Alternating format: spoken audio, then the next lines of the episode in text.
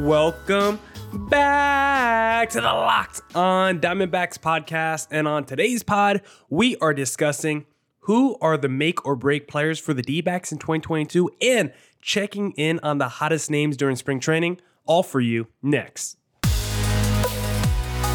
You are Locked On Diamondbacks, your daily Arizona Diamondbacks podcast, part of the Locked On Podcast Network, your team every day.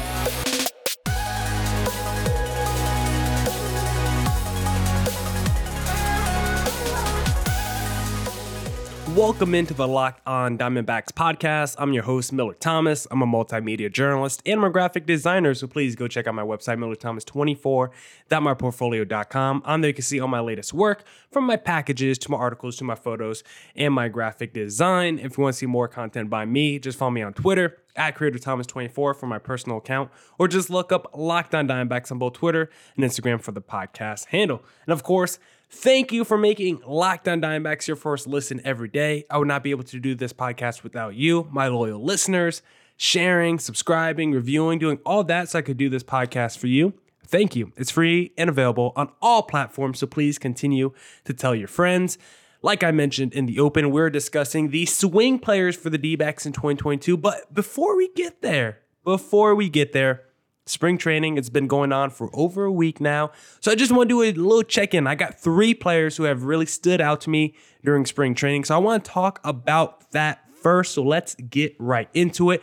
The first guy I want to talk about is Merrill Kelly, who made his spring debut a couple days ago. I'm recording this Thursday night. It will be Friday when you hear it. So I believe the game was Wednesday. Admittedly, I'm not really looking at the scores too much. Like, I don't care about any of that. I just care about the the process, I guess, more than anything than results.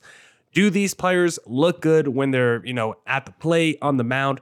Do they look like they're making strides and making progress during spring training, or are they just getting shelled out there in spring training? So for me, it's more about the process, more about the process than the results. But Today, we're going to be talking about some results with these three players because Merrill Kelly, like I said, made his debut on Wednesday, and we can't take too much out of spring training, but Merrill Kelly looked dynamite against the Giants. He threw three perfect innings in his debut, and he struck out eight of nine batters. And what was really nice about Merrill Kelly was that velocity. We talked about it with Madison Bumgarner, but his velo fell off kind of after the first inning, but not the case with Merrill Kelly. He was throwing 94 to 95 miles per hour on his fastballs, and that changeup was really working for Merrill Kelly today. Last season, his fastball average was about 91, 90, uh, about 92 miles per hour. I'm just going to round up. It's 91.7. I got off StatCast. I'm just going to round up to 92. So if he's sitting about 94 to 95, if he's like 94 and a half miles per hour on that fastball during the season, that's going to be a nasty pitch for Merrill Kelly. And now if he's working in that change up, change as well, which was a really effective pitch for him last season, Merrill Kelly's changeup is his. If you look at cumulative stats the last two seasons, he's basically thrown the changeup the least amount of times of any of his pitches the last two years. But when he did throw his changeup last season, it was very effective, a 367 slugging percentage allowed. So for Merrill Kelly, this is someone that has a very deep arsenal. And if you're telling me he's throwing mid 90s fastball, the changeup is working, and he can still play around with that hard sinker or that breaking curve, Merrill Kelly's gonna have a really good chance to be a mid-tier starter in this rotation, like a number three, number four. Um, he's already been that, but I think in terms of his perception of him around the league, I think it could go up to that of a number three and number four starter because still people think Merrill Kelly sucks. So I hope statistically his ERA at least matches the eye test with him because he could be rounding into form as he enters his fourth season in Major League Baseball. The next guy that I think has really stood out to me during spring training is David Peralta. This guy came into camp as a new person, and it's been really paying off during spring training. In eight at bats, David Peralta has four hits, and all of them are extra base hits. He's got two doubles, a couple home runs. He's looked really good at the plate. He leads the team with five RBIs as well. So he's done a little bit of everything, really showed the power uh, so far during spring training, something that's really evaded him uh, the last couple seasons because even though he hit a lot of triples, he had one of the worst home run totals of his career. So I think the home run department is an area that he wants to get back to and increase. If you look at what he did during the offseason, David Peralta really worked on his mechanics. If you go to MLB.com and read what Steve Gilbert, Steve Gilbert has written about David Peralta during the offseason, Peralta was basically working out with Astros outfielder Michael Brantley five days a week over the offseason. He came into camp more slimmed down. He wasn't doing as many weights during the offseason. Instead, David Peralta worked more on his flexibility and his core work. So you could say it's not TB12, but DP six. David Peralta six, Tom Brady TB12. I hope you guys got that. So David Peralta, he's looking lean, he's looking cut, and I think he's ready to have a, a pretty impactful season for the D backs because he's still one of their better defenders. And if he's playing really well, but the team is playing pretty bad, he's going to be someone that's going to be a hot name on the rumor mill as we get closer to the trade deadline. Just just be ready for it because he's on an expiring contract. So he's the perfect player with his pedigree, with the gold gloves, the silver sluggers. He's the perfect player. Not that expensive of a contract either. He's making less than $10 million, I think, this season. So he's definitely going to be someone that's going to be a hot commodity as we get closer to the trade deadline. If, if the D backs are a bad team. Then the last guy who stood out to me during spring training is Josh Rojas. And this is someone I'm keeping my eye on during the season. He's someone that's going to come up later in the pod, too. Hint, hint. But Josh Rojas, this spring training has looked pretty good. If you watch the game on Thursday, he had a home run in that game. He has two home runs so far during spring. He's got three RBIs as well. So he's done a little bit at the plate excuse me. I think he's looked really locked in at the plate. He crushed that ball Thursday. I mean, go listen to the video. Put your volume up, put your headphones in. He crushed that ball, and you know it as soon as it came off the bat for Josh Rojas. He looks hungry and he looks eager to snatch third base. And just when I look at Rojas compared to the other third base candidates during spring training, he just stands out uh, compared to the rest. Like when I see him at the plate, the power that he's displayed, just the confidence and swagger that he always displays. He's the pick I have to play third base for the D backs in 2022. And I hope Torey Lovullo picks him. And I think they will. Basically, all the indications and all, all the all the the breadcrumbs will tell you that Josh Rojas will most likely be the third baseman for the D backs in 2022. Mike Hazen and Torey Lovullo have really talked about how defense is a main priority, a main focus for this D backs team in 2022. And a reason they feel like the defense wasn't that good last season is because they had too many players playing third and then moving to the outfield, or maybe they were a catcher and then moving to the outfield, or going from first to second to shortstop. Like there was just not, no one, basically, not a lot of players last season had a home defensively. They weren't this is my spot. I'm a shortstop outside like Nick Ahmed. No one else is like, I'm a shortstop. I'm playing here 162 games. Look at Ketel Marte bouncing back between center field, second base, Pavin Smith playing corner outfield and first base. Dalton Varsho playing center field, catcher. Rojas basically played like nine positions during the 2021 season. So for the D backs defense, which is a huge priority and a huge focus in 2022, I think one of the big things that they're going to really keen on is making sure they give their players a defensive home. And I think for Josh Rojas, that defensive home is going to be third base. And because of that, he's going to be one of the players I talk about as a huge swing player for the D backs in 2022. But before we talk about those swing players for the D backs, I'm going to talk to you guys about Built Bar because this is the time of year that I've pretty much given up on all my New Year's resolutions, but not this year. I'm sticking to my resolution to eat right thanks to Built Bar. And have you tried the puffs? If you haven't, they're infused with marshmallow, they're fluffy, and of course, they're covered in 100% chocolate. And the reason why I love puffs and the rest of the Built Bars is because they're soft, they're easy to chew. If you're a health nut like me, they're low calorie, they're low sugar, they're high protein, they're high fiber. They're great for the keto diet. And the best part about Built Bar is they trick you. You think that you're eating a candy bar when in reality, you're actually eating a protein bar. Low in calorie, low in sugar, high in protein, high in fiber, just like I said before. So if you want your own Built Bar, you got to go to built.com. Use that promo code LOCKED15 for 15% off your next order. Promo code LOCKED15 for 15% off at built.com. And also, thank you for making Locked On Diamondbacks your first listen every day. But I need you to make Locked On MLB Prospects another listen because host Lindsey Crosby is a prospect encyclopedia. And he's going deep on the MLB stars of tomorrow. It's free and available wherever you get your podcasts.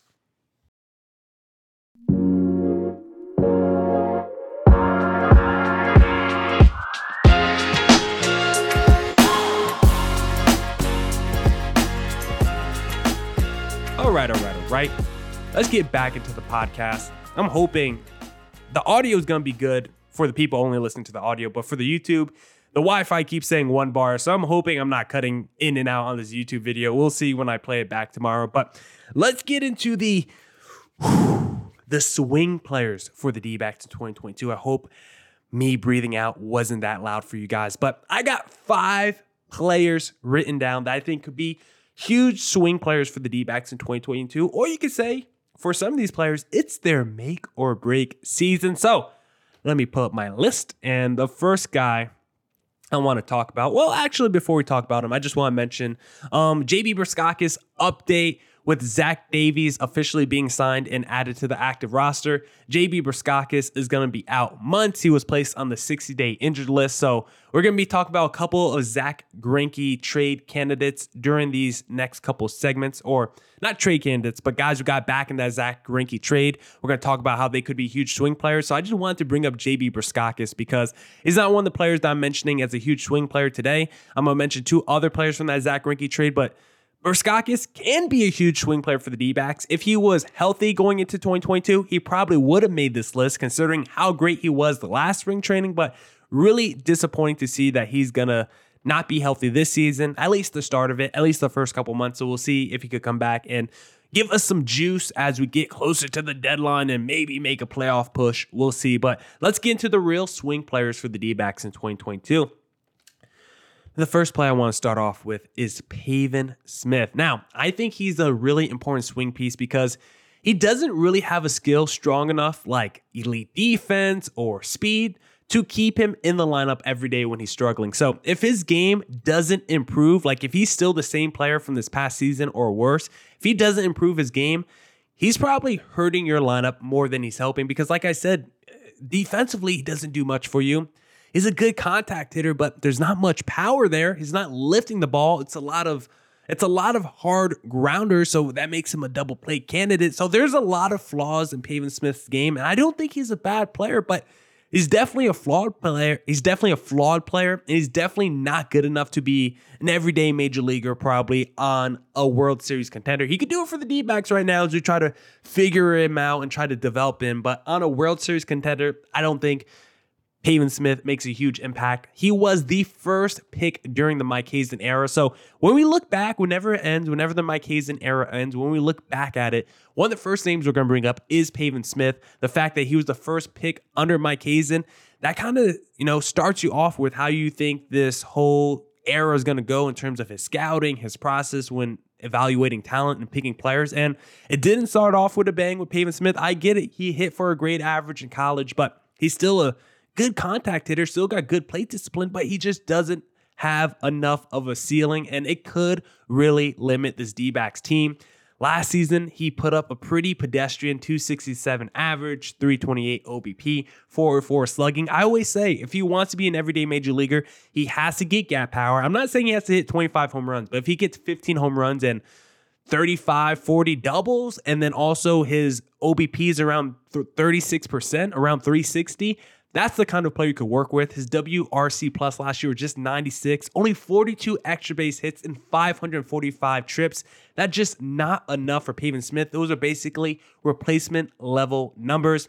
Defense should improve a little bit in 2022 just because he won't be playing as much outfield. He should be back more at his natural position, first base.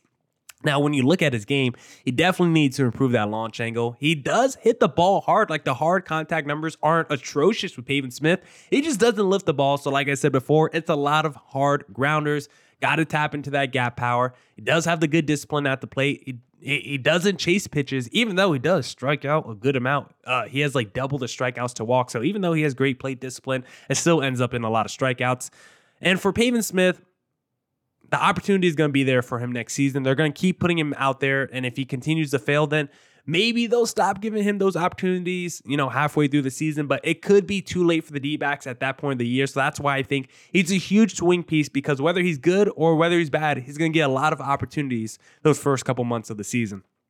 Now, the next player I want to talk about in segment number two is Luke Weaver. And I probably don't even have to explain to you guys why he's a huge swing piece in 2022 but we're going to do it anyway because that's my job.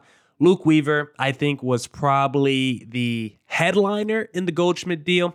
he hasn't been able to stay healthy over the course of his career, which has been a pretty big problem for him because back in 2019, that's you know that's basically peak Luke Weaver. That's what we want to see Luke Weaver get back to because during that season he had a sub three ERA. He had a decent amount of starts too. I I want to say I'm gonna pull it up real quick so I'm not just talking out my arse. But back in 2019, 2.94 ERA, only 64 innings pitched, so not a ton, but he had a career high walk. Strikeout rate was pretty good. So Luke Weaver looked pretty damn good in 2019 and gave me a lot of confidence, a lot of hope that this guy could be potential number two starter for the D backs, but we just haven't really seen that. Luke Weaver has been very disappointing.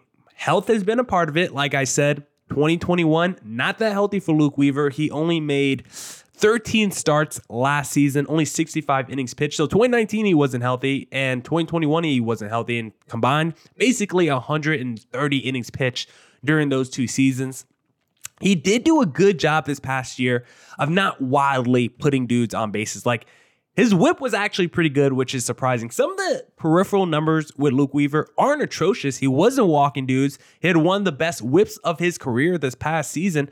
His biggest issue was putting batters away. The put away pitches, the strikeout percentages, they just weren't there for Luke Weaver this past season. And that was something he was really good with those first few years of baseball. His strikeouts per nine were around double digits. But last season, Luke Weaver, his strikeouts per nine was only 8.5, second worst of his career, the lowest since his last season in St. Louis. So you don't like to see that. And maybe part of that was just because he was in and out the lineup last season and he couldn't build up the arm strength he usually has to put away guys, even though his fastball numbers and the the velocity on his pitches were still the same, the spin rates were still the same. Maybe those injuries did affect um, at least the put away stuff. So I, I I am very curious to see how Luke how Luke Weaver will bounce back in 2022. I still think he's a super talented guy. I think he's probably the second most talented pitcher in the D-backs rotation because it's not like I could really believe in Madison Bumgarner anymore from what I've seen from him so far those first couple years in the D-backs uniform. At least Luke Weaver has shown me something in a D-backs uniform and albeit it was 2019 and feels like a, a, generation ago, but at least he's shown me something. And as bad as Luke Weaver, I feel like he was last season, he still somehow finished with better ERA than Madison Bumgarner. So if Weaver can't rediscover his form, um, his name will probably be brought up during the trade deadline just because teams have already been rumored to be interested in Luke Weaver, like the New York Mets. We've talked about that on the pod. So Everyone hopes that Luke Weaver could get back to those 2019 levels, but at this point, it seems like a little bit of a pipe dream. So the D backs are bad, which is a common phrase on this podcast. If the D backs are bad by the time we get to the trade deadline, then maybe they unload David Peralta and maybe they start sniffing around for potential Luke Weaver trade candidate teams. I'm not saying they will move Luke Weaver. I think they probably will move David Peralta if the team is bad, but I'm not as confident in the D backs moving Luke Weaver if the team is bad. Um, so we'll see what happens with him. I mean, now that the D backs have Brent Strom, like if if Brent Strom can't pull out the best of Luke Weaver, then uh, if he's not gone at the deadline, he probably will be gone at the end of the season. Um, I think he's less likely to be gone at the deadline. They'll probably work through it the rest of the season and probably give him a full year of opportunity to, you know, make or break himself. But if after the year, if Luke Weaver comes out this season, we're like, man, this guy just doesn't have it. Even after working with Brent Strom, I think the D backs will move off of him because Brent Strom's resume of turning turning Dallas Keuchel into a Cy Young Award winner, uh, Gerrit Cole into a Cy Young Award winner, late 30s Justin Verlander into a Cy Young Award winner. Like this guy's track record of turning pitchers into stars is freaking remarkable. And if it can't happen for Luke Weaver, I'm not saying he has to be Justin Verlander, Gerrit Cole, but he at least has to look like a, a pretty legit number three starter. At least look like a guy that could be traded for in a Paul Goldschmidt trade. I think that's the most I want from Luke Weaver in 2022. Now I got three more guys who I think could make or break the Diamondback season 2022. But first, I need to tell you about BetOnline because it's that time of year again as college basketball's tournament is finally upon us. From all the latest odds, contests, and player props, betonline.net is the number one source for all your sports betting needs and info. BetOnline remains the best spot for your sports scores, podcasts, and news this season. And it's not just basketball. BetOnline is your continued source for all your sports wagering information needs, including live betting and your favorite Vegas casino games. Head to the website or use your mobile device to learn more about the trends and actions. BetOnline, where the game starts.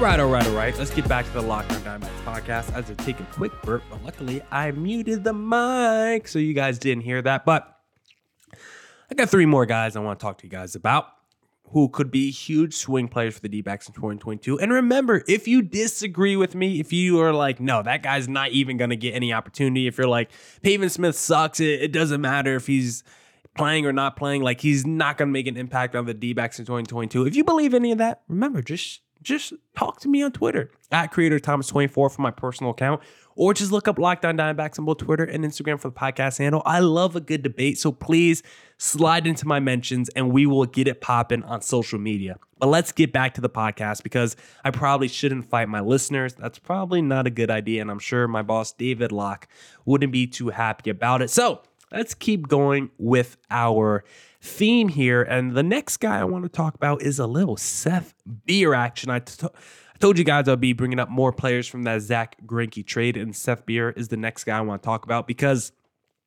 he could be a huge swing piece for the D backs because they just don't have many power guys in this lineup, and Beer could potentially be the best power guy the D backs have. Now, if you say Ketel Marte, like I'm not going to argue with you, it probably is Ketel Marte, but Seth Beer is right there in the conversation.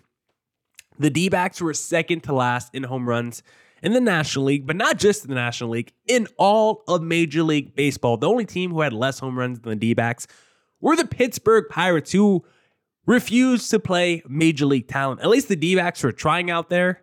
The Pirates were not. And so the fact that the D backs are right there with them for the fewest amount of home runs, it's disgusting because it's so easy now to go out there and get a 25 plus home run guy. Look at Michael Conforto, who's still unsigned. That guy, if he plays 150 games and is healthy this upcoming season, I guarantee you he will hit 25 home runs for somebody. So for the D backs to have just basically Ketel Marte as your only power bat, like that's not good enough. And Ketel Marte, as much as I love him, he's, you know, in and out the lineup. So it's not exactly like I could count on him for that power because he's not always there. And the power wasn't exactly there last season in terms of home runs. If you watched him, this dude smokes balls. But in terms of home runs, the the the power department wasn't there for Ketel Marte. But back on Seth Beer because that was a little bit of a tangent. Beer, at least, has proven at every level so far, at every checkpoint, that he could be an offensive juggernaut potentially. His career OPS in the minors is 901. If you look at his numbers last season with the D backs, of course, very, very, very small sample size. He had four hits in nine at bats. Four hits. I feel like I said that word weird. He had four hits, nine at bats, plus a home run. He crushed on the MLB level last season. And the only reason he didn't get more playing time is because he got hurt as soon as the D back tried to play him at uh, first base defensively. And basically, I think he tore his shoulder and missed the rest of the season. So even if you look at him on the MLB level, he dominated. And if we, you know, another, another, another small sample size, what he's done in spring training, five for nine. Yeah, very small, but still, even in the the nine at bats he got, he still has been able to crush it. So every checkpoint we've seen from Seth Beer has been able to crush. And guess what? I mentioned how he got hurt because he had to play, you know, first base defensively. Well, guess what? You don't got to do that no more if you're Seth Beer. We got the universal DH now. Buddy, just sit on the bench and go up to the plate when your name is called because that's all we want from you. Just freaking crush the ball.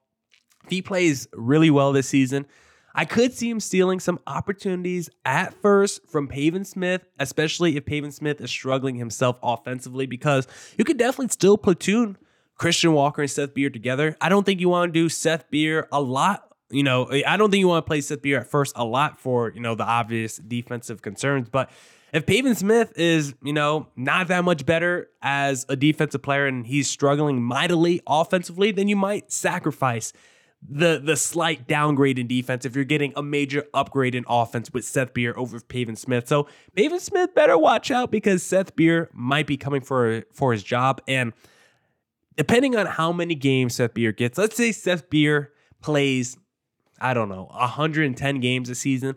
I would not be surprised if he finished between first and third in home runs on this team. Maybe not first. It depends if Ketel Marte is swinging for the fences again. But if he finished second or third, I would not be surprised, even if he only played 100 to 120 games, because that's the kind of power Seth Beer has. Please give this man a chance. I want to see what kind of damage he can do.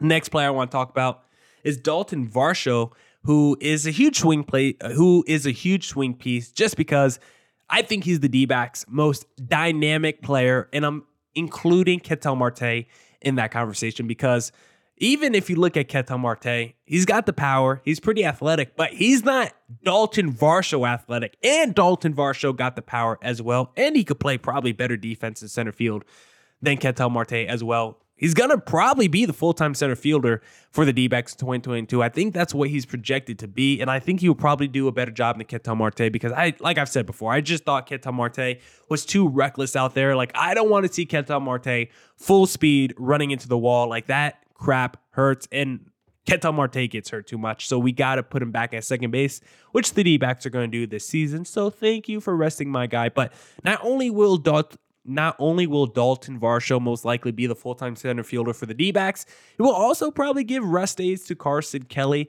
which is dynamic. If you can play center field and catcher for a team, guess what? You're freaking dynamic. I don't think anyone else on the team has the combination of power, speed, athleticism. Like Marte's in the conversation, but I think even Dalton Varsho, when you combine all the intangibles or the tangibles, I don't even know, you know, which one that is. Uh, I think Dalton Varsho probably comes out on top for the D backs in terms of all those different traits and characteristics. He gave us a taste of what he can do in the second half last season. I know we talk about it a lot on this podcast, but his numbers were absolutely phenomenal. I'm not going to get into the numbers. Go look them up. Baseball reference. Look at Varsho splits, first half, second half. You're going to be like, whoa, eye popping numbers. If we see this guy, if we see the guy that we saw in the second half last season this year, then the, then the D backs will have at least two young offensive studs in your lineup that you could seriously build a team around, a foundation. Because I just don't think the D backs have enough position players that could consider a foundation. Dalton Varsho, if he continues that second half breakout, he will be number two on the list of guys I'm like, you have to keep Dalton Varsho. He moves to that untradeable list like I have Ketel Marte.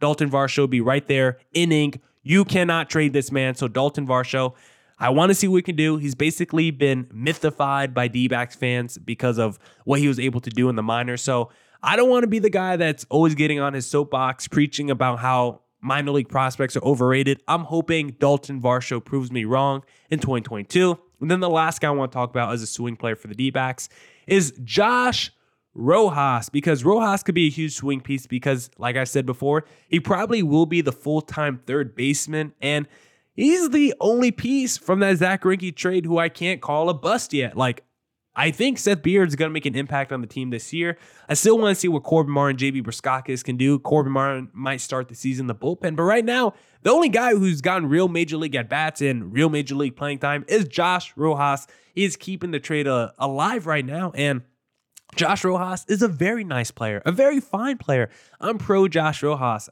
I think he's got a little bit of talent, but statistically, eh, it's not like he's that much different than Pavin Smith. Like if you looked at their baseball references side by side and just looked at traditional stats, you'd be like, yeah, yeah, they're kind of similar. And I, I don't know if that's a good thing or a bad thing, but because of Josh Rojas's more stable defense and position versatility and athleticism, I do think he's a better player than Pavin Smith, at least from the eye test. But the numbers are the numbers. So for Josh Rojas this season, I need him to prove that he's a building block going forward. Like Dalton Varsho, I need more position players that I can consider a foundation of this team going forward. I need Josh Rojas not to just prove he's a nice little player, but a legit everyday major leaguer, an above average major leaguer. I'm not saying he has to be an all star, but there are guys who bat sixth, seventh in your lineup where you're like, whoa, that guy's still pretty good.